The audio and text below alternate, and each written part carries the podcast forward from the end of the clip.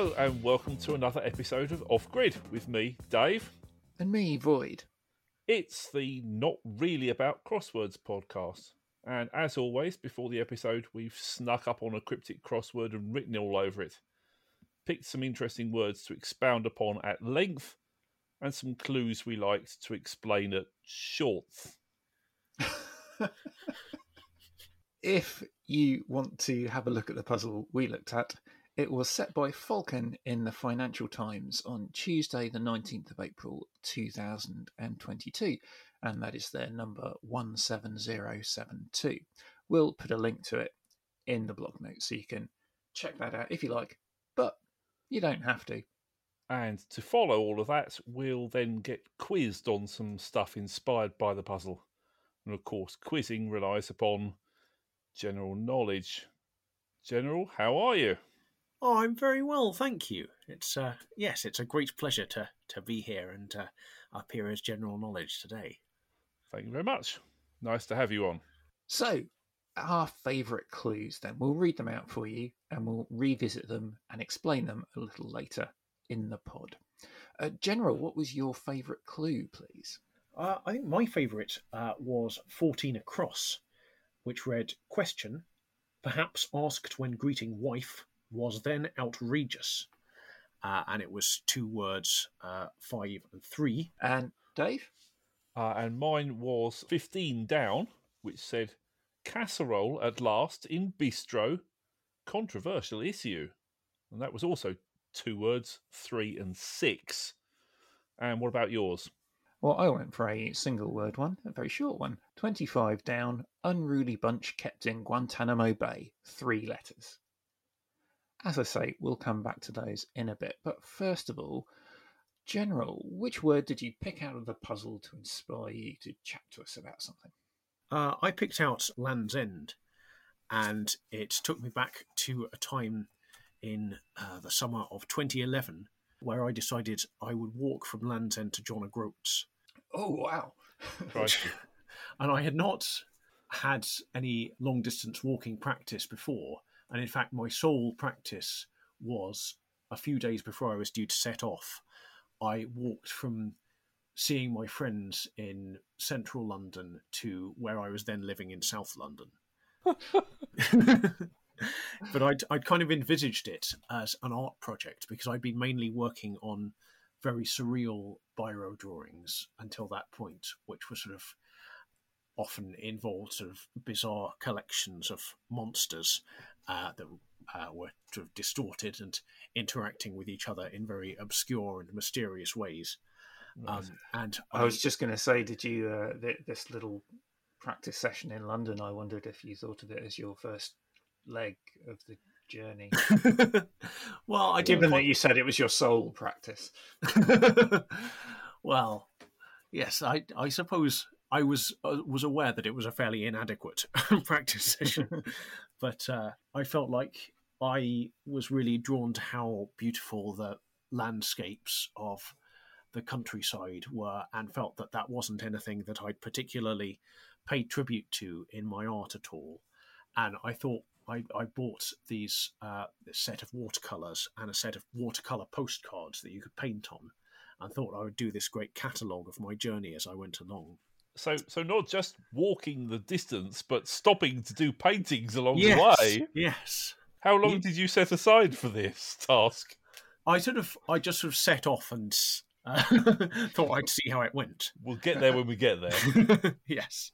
So I, I took a, a bus to Cornwall from London, and um, I uh, drifted off to sleep on the bus, and I was woken by the man in front of me turning to me and grinning and saying "Wakey, wakey," and he was this brown-eyed man.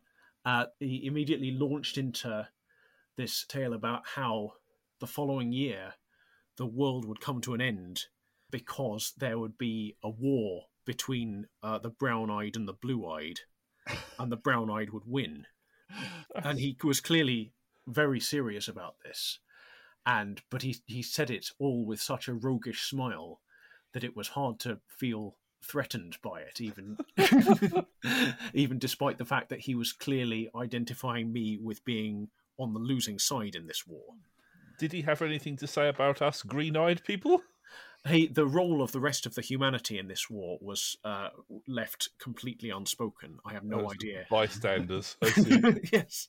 And I thought I, I decided that I would uh, would draw his portrait for my first uh, drawing in this in this collection. So I did, and it sort of felt that meeting such a a strange man was a, a prophecy of, of some great adventure to come. And um, I ended up walking through Helston, which I later discovered uh, from, in fact, hearing it mentioned in a quiz that it's uh, mainland Britain's southernmost town, and um, doing a pub quiz there. And it was a very creatively run pub quiz with a sort of final puzzle where you had to fit pieces together and work out what they had in common. And that sort of what kind of sparked my enthusiasm in the cryptic side of quizzes. Mhm. And yeah, I had this strange encounter in Devon when I was I was sitting painting in a field, and there were cows at the very far end of the field. It was a fairly wide, uh, bumpy, hilly field, and the cows I noticed upon looking up were sort of inching ever closer, um, but still sort of relatively far away. Sauntering. Yes. And then there was one cow who had presumably been kind of sent as a scout um, to investigate me uh, and who came up separate from the herd. And then once she had arrived, all the rest of them approached fairly quickly. In fact, so quickly that I was very intimidated and scarpered uh, over the gate. And then I realised I'd left all my metal box of watercolour postcards that I'd been drawing on still in the field, surrounded no. and guarded by these cows. And I eventually thought, I can't just leave all my paintings behind. I've got to do something about it. And the cows were all, they were leaning their heads over the gate towards me, their faces sort of undulating. and it was somehow a very uh, intimidating and unsettling sight. We've got your pictures now. and I I eventually decided I had to just sort of try and make a lot of noise and attempt to frighten the cows away from my pictures as much as I could. And I sort of uh, gave a great sort of roar and uh, thundered my way over the gate, and they backed off just enough to let me pick up my tin of pictures, which was just covered in cow drool. Oh, and I think I booked a room in a little bed and breakfast to stay that night. And um, when I arrived there, they had a framed copy of an Edward Lear poem which read, There was an old man who said, How shall I flee from this horrible cow? And that's how it began. And it seemed, yes. Yes, after I'd been walking for about um, a month and I got to, I got to Lancashire and uh, I had to go back because my dad was very ill and he died soon afterwards. oh. But I decided I would continue the walk after his funeral. Mhm. Uh, and I did so. And I thought that I wanted to do something to show that I hadn't lost the momentum Mm. from my walk. And I decided I was going to do this this massive walk in one day. And I, I planned it out, and it was from um, from Earby in Lancashire to Hawes in Wensleydale. In fact, just today I checked what the distance was in Google Maps, and the walking distance, according to Google Maps, is just over is sort of thirty three point four miles. That's a fair day's hike.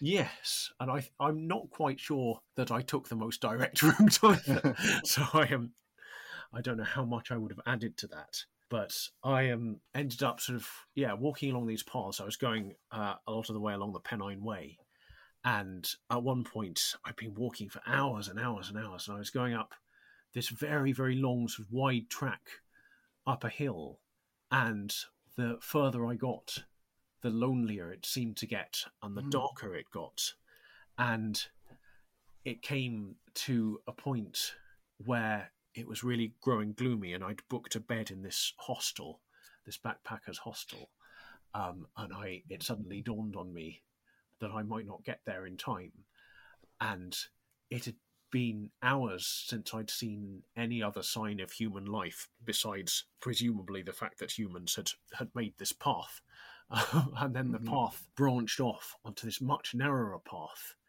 that was very hard to discern in the undergrowth, particularly as all I had was the light of my mobile phone. It ended up grow- it had grown pitch black, and I decided that because I was on this quite steep hillside, I thought that I mustn't go any further, and I thought I would uh, I would try and sleep on this hillside.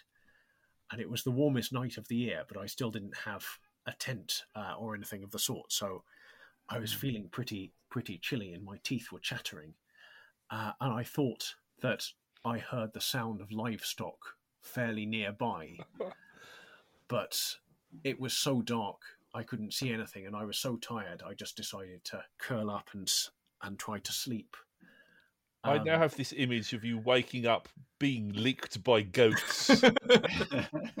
I thought that yeah, before going to sleep, I I brought a copy of Wuthering Heights with me, which I'd never read before, and I I read some of it by the light of my mobile phone, and then had these sort of fitful dreams where I kept thinking about Nelly Dean, who's the I think she might be the housekeeper. She's one of the characters in Wuthering Heights, and um, yeah.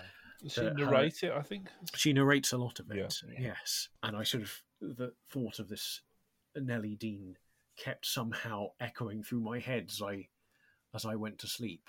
But I kept thinking, yes, I was thinking to myself that my dad had been a very adventurous man in his way, and this was in in a way a tribute to him after his death. And and I woke at about four and discovered that there didn't seem to be any sign of livestock where I was at all. Uh, so they must have either sneaked away very subtly or I must have entirely imagined them and saw that beneath the hill where I was going, there was quite a, a wide, clear track leading clearly to the village, uh, which was which was nearly my destination. It was an extraordinary time. I sort of, I think my painting slightly went downhill because I became so determined to finish the walk as quickly as I can, as quickly as I could, that I began to walk further every day and without uh, giving myself enough time to sit and and find places to do paintings. And I, I remember one one day I was I sort of arrived at my hostel, but so so exhausted, but still with the realization that I had yet to do my painting for the day, that I just I slumped on the bed, which was tilted away from angled away from the window, but I sort of tilted the mirror so that I could just make out the pine tree outside the window from my bed, and Draw that through the window. Yeah. I drew a very uh, a very brief sketch of this pine tree, and then and then fell asleep. And when I did make it to John O'Groats, I chanced upon this girl I'd met in Bristol, whom I told about my walk, and she was this Russian girl, and um, uh, it turned out that she had been so intrigued by by hearing of my quest that she decided to check out uh, John O'Groats of her own accord, and she happened to um, to arrive there at exactly the same time as I did, which was That's Right. amazing. Oh, it's you again. yes. How long have you been waiting here for me? so, how long in the end did the, the two legs of your journey take? Uh, in in total, uh, not including uh, the time spent in London, um, eh, about two months. That doesn't seem too bad at all. Yeah, I discovered that that I was a slow and steady walker. that I I tended to walk at a fairly slow pace, but without needing to stop very often for breaks. That's probably wiser. I'm a, I'm a fast walker, but I think if I was doing a long distance walk, I would suddenly, fairly soon, not be one anymore. What is this life if full of care we have no time to stand and stare?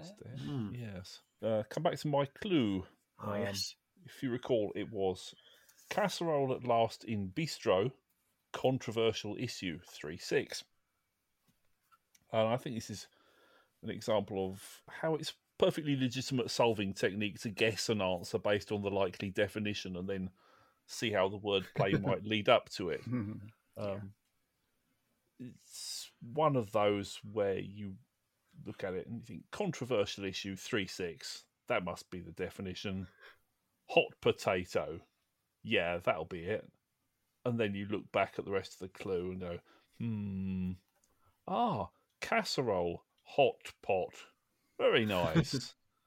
and then just at is at, and last in bistro is O. Hot pot at O. Think- since we just mentioned Lancashire as well. Absolutely. Yeah. anyway, Void, where are you going to take us off the beaten path? Well, I have a tale of wanderings as well because I picked the word tourist trap from the puzzle. Mm-hmm.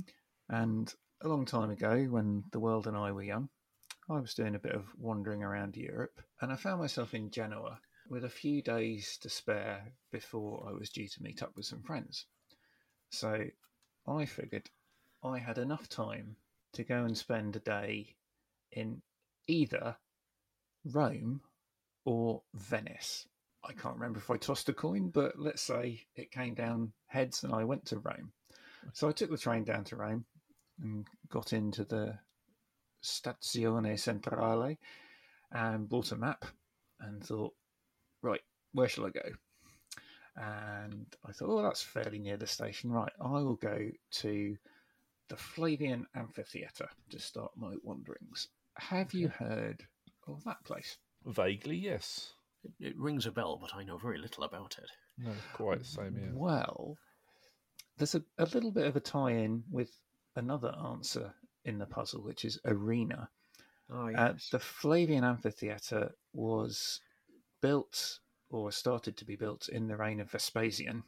Is this a was- sort of chariot races kind of? Uh, It is that kind of venue, yeah. Yeah. It was finished in the reigns of his sons Titus and Domitian, and their family name was Flavius, so hence it was called the Flavian Amphitheatre. Yeah. But you might know it better by another name because it's more famously called the Colosseum. ah. Ah. So I arrived at the Colosseum and looked at it and went, wow, that's amazing. And there were loads of other people there staring and going, wow, and taking lots of selfies of themselves as well. as opposed to selfies of other people. Thank you. so I stared at it for a bit and um, I, I tried to wander in. I think at the time, if I remember rightly, you could go into a little bit of it, but not mainly into the middle. But yeah, this is massive arena which used to be used for gladiator fights, and I read somewhat surprisingly naval battles because they used to flood the middle of it Hmm. and reenact these naval battles. Extraordinary. But the word arena or harena, it's Latin for sand, which is something Hmm. I didn't know until I just looked up. Okay, I think what, what I've heard is that they put sand down there to soak up the blood, and that that's that's why it's derived from uh, from a word for sand. I think that rings a bell, yeah. Yeah. so, yes, I wandered away from the Colosseum along uh, this area which has just loads and loads of temples and old ruins, and it was just astounding, really. If you ever get to go to Rome, then yeah, stand and gawp. It's amazing. But as I was walking along this area, a little lad, about I don't know, seven or eight, came up to me and started jabbering at me in Italian, which I do not speak. And uh, clearly, he was he was begging and asking me for some money, and I did not have any money. I was saying, "Oh, sorry, lad, no," and he kept asking me and tugging at my sleeve, and then suddenly his little sister was there, and she was uh, tugging at my trousers and saying, "Oh, please, please, please, give me some money" in Italian. And eventually, I, I said, "No, no," and pushed them away and walked away because I was on a very tight budget, and yeah, sorry, couldn't spare any money. Anyway, I walked away, and a few moments later, there's a tap on my arm, and I turned around, and there's this same lad standing there, looking at me, with his arm outstretched towards me, holding my wallet. so Ah. clearly I had walked into a tourist trap. He didn't say anything, he just held it out to me. So I took it from him. Uh, I looked in the wallet, and all my stuff was still there, and all my money was still there. And I looked back at him, and he wasn't saying anything, and he didn't have his hand out. He was just looking at me, and I said, Yep, Okay, fair enough. you got me. And uh, yeah. I, I did go, give him a note. I don't know, a fiver or something, whatever the equivalent was. So uh, yeah, these days I wear a wallet that's attached to my belt by a chain. yeah. But yeah, Rome can recommend. Excellent. Shall we go to another clue explanation? General, would you like to read your clue again and explain how it works, please? My clue was question perhaps asked when greeting wife was then outrageous, and I I rather liked it um, because the the surface reading was quite quirky, and it made me imagine what kind of outrageous questions this crossword setter might have asked their wife. Yes, and I rather liked how it how it worked. The definition part is question, perhaps asked when greeting. Uh, if you remember, the answer is is what's new. So, uh, wife was represented by the initial W, and then uh, outrageous indicates that was then is to be anagrammed, and that provides the rest of the answer. Yeah. That's a nice one. Yeah, cool. Dave, where are you taking us on our travels today? Uh, Spain, down the middle of the grid, 15 letter uh, answer down the middle was tilt at windmills, which the dictionary defines as to struggle with imaginary opposition from the story of Don Quixote, who charged at windmills under the misapprehension that they were giants. Mhm. Now, I've not read Don Quixote, I confess. Have either of you? I've read the uh, book one of the two books of Don Quixote, and and rather enjoyed it. And I I didn't stop for any uh, particularly good reason. I think I just got distracted. I remember I was reading a very dated translation of it, and one character said something like "Praise be to Allah," and there was a footnote, and the translator had explained the Moors call God Allah. that is dated. I have read it, and I have read book two as well, which I Hmm. specify because, oh boy, you've missed out. Oh no! Because Don Quixote is absolutely amazing, and everyone should read it. Because uh, book one tells the story, or starts to tell the story of this crazy old chap who goes on his wanderings and imagining stuff. But in book two, book two is set in the same world, but after book one has been published. Yeah, And so there's people who have read book read one book and are one. meeting him. Yes, exactly. It's like, oh, I've read about your travels. It's it's amazing. Yeah, it's fantastic. Yeah. So, generally considered to be the first modern novel, as you said, published in two parts. The first one was in 1605. So, that's about the same time that Shakespeare was putting out the Scottish play. hmm And the second part about 10 years later, in 1615. So, for those who haven't read it, he's a sort of he's a sort of minor nobleman who's read too many medieval chivalric romances and driven himself a bit uh, a bit nutty with them. Uh, sort of tales of heroic knights fighting monsters and giants for the favours of ladies and all this kind of stuff. So he's got his broken down old horse Rosinante and goes out to carry out these imagined quests. So tilt in the phrase tilting at windmills is like in the jousting sense. It's a term that we don't really have anymore. Uh, to charge against an opponent with a lance. I thought I'd have a quick look at the etymology of Mm. tilt first of all, um, as it's it's Is really in- old. In the phrase, it's it's when the the knights lower their lances from vertical to horizontal. I think. Well, it's it's the kind of uh, mock fight competition of t- of two of them attacking each other with their lances. Yeah, Right. tilt itself comes all the way back to Middle English citations from around 1400. Um, at that point, meaning to knock someone or something down or over. And that in turn comes from an Old English adjective, tealt, T E A L T, which meant unsteady, and citations for that go all the way back to 1000. Mm. As an aside, did you notice the word Lothario when you read the story? I think Oh, I I think don't I- Lothario is a is a minor character in a sort of story within a story. Yes, I think I remember this. He sort of is he the one whose friend hires him to attempt to seduce his wife to prove uh, her fidelity, and then that backfires on his friend. Something like that. Well, that's that's the origin from which we get the word Lothario now. Mm. But at any rate, this kind of thing of Quixote mistaking windmills for giants to fight. If we fast forward to 1971, Hollywood, we have a movie about another man suffering sort of paranoid delusions of being a character from something he's read. We have George C. Scott playing a judge by the name of Justin Playfair, who, following his wife's death, starts to imagine himself to be Sherlock Holmes. Uh, and after his brother attempts to get him put into a mental institution, uh, his case attracts the attention of a psychiatrist played by Joanne Woodward. Uh, and her character's name happens to be Watson, just by just by coincidence. And so, of course, he draws her into his fantasy, fantasies because, oh, Doctor Watson, you know. Um, but the point here is that they in this case, they get to discussing Don Quixote's imaginings. And Justin gives this quote. He says, Of course, he carried it a bit too far. He thought that every windmill was a giant, and that's insane.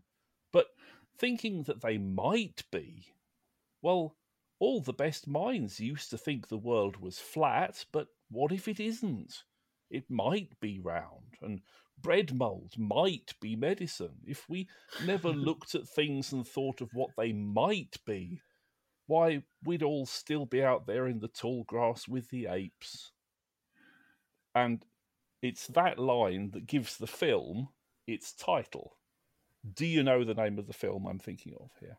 Ah, I no, I've been trying know. to think, and I've and- been wondering that. I, I know there's a band called They Might Be Giants, and I'm suddenly wondering whether that was taken from the name of the film. You get one internet point for you there, General. That's exactly what it is. The film was called They Might Be Giants, and that's where the band got their name from. Absolutely. Oh, excellent. brilliant. Anyway, uh, Void, let's have uh, the explanation from your clue. Yes, my favourite clue was unruly bunch kept in Guantanamo Bay. Three letters. And this is a very, very simple clue. Kept in is telling you that the answer is inside of, literally inside of the phrase Guantanamo Bay. And yeah, it's the MO at the end of Guantanamo and the B from the start of Bay to spell out mob for a definition of unruly bunch. And I liked it just because it was so simple and a very clear surface Yeah. reading. Neat one, isn't it? Yeah. I mean, not every cryptic crossword clue has to be a torturous device for, for making the solver rack their brains forever. General. Torture us with your quiz. yes. Yes, so I have three questions inspired by the crossword we've been solving. So the first one is I haven't explained which clue this is inspired by because it would slightly give the answer away. But the question is what do the following films have in common? So there's the Hindi film Singham, the 1989 film Batman, the 1999 film The Mummy, and Mary Poppins. Hmm. I don't know the first one. Well, you might be able to work it out from the uh, the other three instead. Yeah, the first one was a was a big commercial hit in India, but uh, uh, yeah, it's a sort of an Okay. Indian action film. 1989 Batman film was Tim, the first It Tim was Burton, Burton, one. Yes, Yes. Had Joker in it. Sorry, what were the the next two? It was the 1999 film The Mummy. oh yeah, Yes. uh, Brendan Fraser. Yeah, it was Brendan Fraser. Yes, yeah. yeah. And Mary Poppins. And Mary Poppins. Mary Poppins flies at some point. Batman probably jumps off a building and flies at some point. Um, It's not necessarily related to characters within those films, or uh, you don't need to have seen any of the films themselves or know what happens in them. So is it Hmm. merely something relating to the titles of the films? It's something something relevant to the titles of the films. Okay, Batman and the Mummy. Although you do need to know a little bit about uh, the uh, the films but not necessarily anything that happens in them or anyone involved in making them. but it is Hmm. Crikey. so you do need to have a little Um, bit of general knowledge. Prince but- did the soundtrack to Batman, the whole album, but I don't think he did any of the other ones. No. In fact, there were two soundtrack albums for for Batman, one by Prince and one by Danny Elfman. Hmm, yeah, But yeah. uh, I don't think that's relevant. arcade. Triple sec. Hmm. I'm just going through the answers. I'm I'm Showdown. I'm Cowboy. Pushing Uh, for a clue. yeah. I think, to be honest with you. Uh, can you can you steer us? Think about what happened after these films were made. Oh, well, they've all had at least one sequel. Yes, and you're thinking along the right lines there. Is it uh, ones in which the lead character or the the title character is played by a different actor? Uh, that was uh, that was not what I was thinking of I, because uh, I'm not entirely sure. I mean, I, I know Michael Arnold Keaton does Vosloo was reprise the role of Batman in uh, in, the in, next in film. the yes, but then after that there were two or three others. I mean, That's there true. was, there was uh, Val Kilmer and George Clooney, and uh, Did an actor in the first film come back in the sequel to play a different character? That would have been a very nice Ooh. connection, but I uh, I don't believe so. I think uh, I like the thinking. Yes, I Hmm. like the thinking as well. But this is uh, this is possibly possibly a simpler connection, and it is related to titles. So Uh, Is, think- is this? Do we all have the original title with a with a, a verb like returns or Not Something just a verb like returns. it is actually returns? yes, the Mummy Yeah. returns, Batman returns, Mary Poppins returns. Mary Poppins returns. Ah. Ah, I didn't. I didn't Okay. even know the name of the new Mary Poppins film. Shockingly. yeah. Oh well, there we are. I got there in the end. Yes, you certainly did. Oh, nice. And uh, the next one was uh, I can tell you now without uh, without giving anything away was uh, inspired by the clue uh, cab charge beginning to irk, uh, and this made me think about the word irk, and the word irk uh, made me think about the word vex. And uh, this isn't quite the question, uh, but uh, uh, this is just a, a rather fiendish introduction to the question. Uh, do you know what's particularly significant about the words irk and vex? Hmm. Feels like a Latin root to vex. Hmm, Yeah, this is this is quite a tricky one to work out. It is a it's a wordplay related question. Well, if you put the word irk and the word vex next to each other, they've got the first three Roman numerals in them: I, V, X. Oh, That's rather good. Yes, I might. You might snaffle that for use elsewhere. well, I might tell you what uh, what I was thinking of, which is they're not only loosely synonymous, but they are, I believe, it's called rot thirteen of each other. Oh, So if you shift each letter in the word irk thirteen places in alphabetical order, you get the word vex. very nice. and I believe they're the only synonymous words that have that property. And uh, yes, and this, of course, if you think of the alphabet as sort of a continuous loop, so that if you uh, increase the letter Z by one, you get A. Mhm. But uh, and what I was going to ask, as a springboard from that, is that uh, which pair of words uh, are also rot thirteen of each other, but one word may be spelt backwards to produce the other one, and one of these words denotes an insect, and the other a sharp taste. So, Ah. well, I can I I, know- I can think of a these sort of four letter words. Are we thinking of There here? you are thinking of four-letter words. Yes. Well, I can think of something that fits the the clue part of that. I I did not know that they were rot thirteen of each other. Yes, would you like to pipe up with your answer? I think we have Tang and Gnat. You certainly do. Very well done. Ah. oh, that's neat. Uh, yes, and I think they might be maybe the only, certainly the only common words that have that property, which are also also spell each other backwards. Hmm.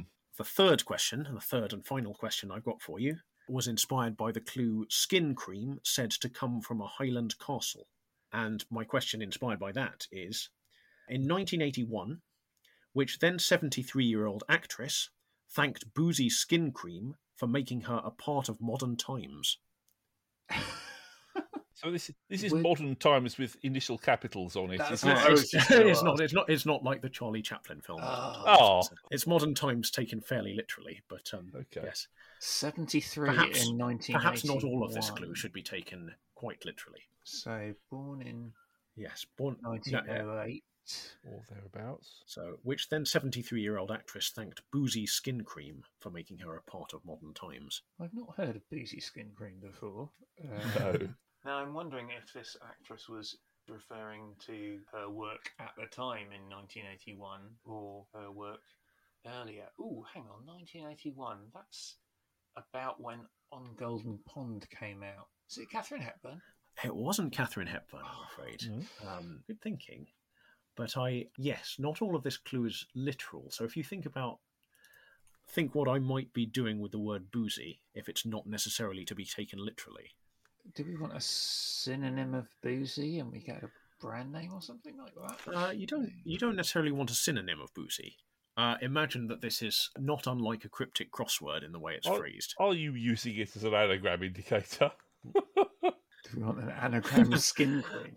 Of, yep, no, I, of, I was using it as an anagram indicator. of modern times. Ah, so is, is the actress an anagram of skin cream? Uh, the actress isn't an anagram of skin cream, but the actress thanked an anagram of skin cream. And Mark Senis. yes, who was thanked by uh, by this actress for uh, for keeping her in the zeitgeist. Hmm. Hmm, so it's going to be someone who's younger than her. Yes. Rick. Nick. Nick Mazer. Uh, yes, it's a singer you're looking for.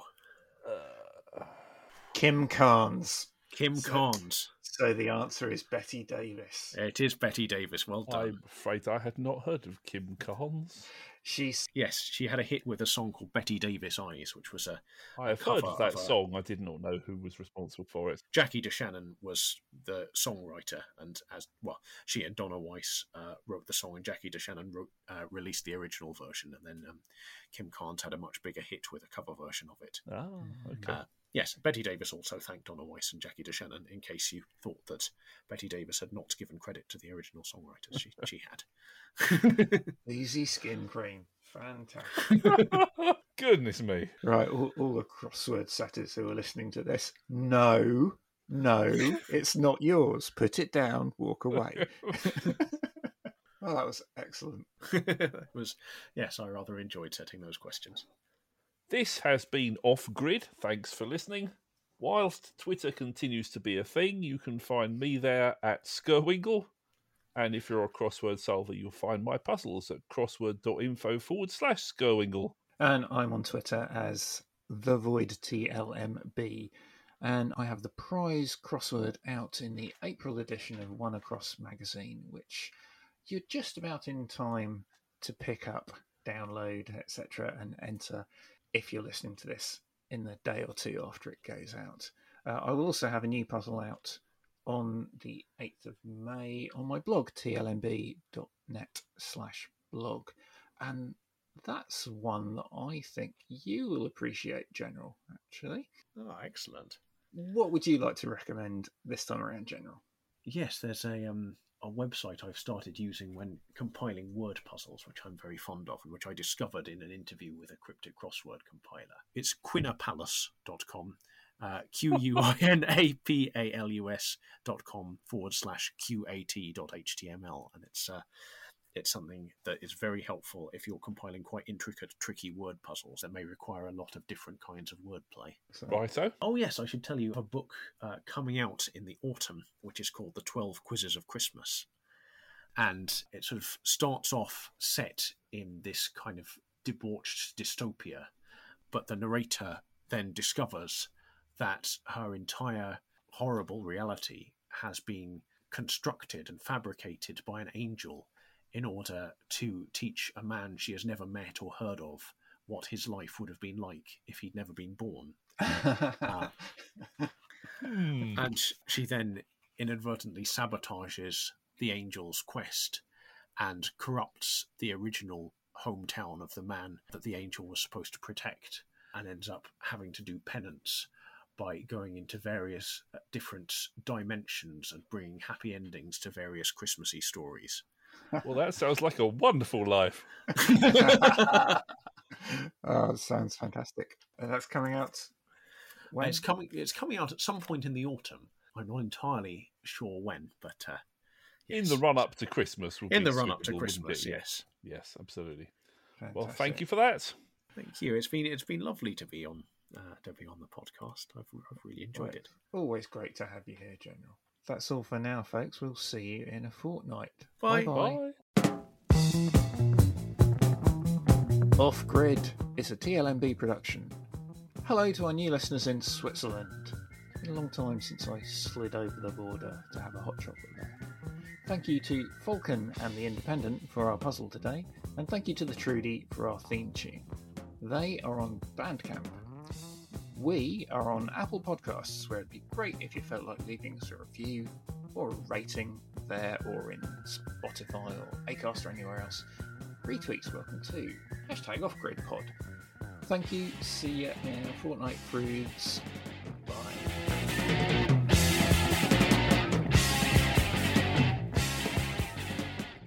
Oh, and by the way, that's because nine across in the grid was return. Right. Yes. Oh. Yes, that was what led me to to spring that on you. I see.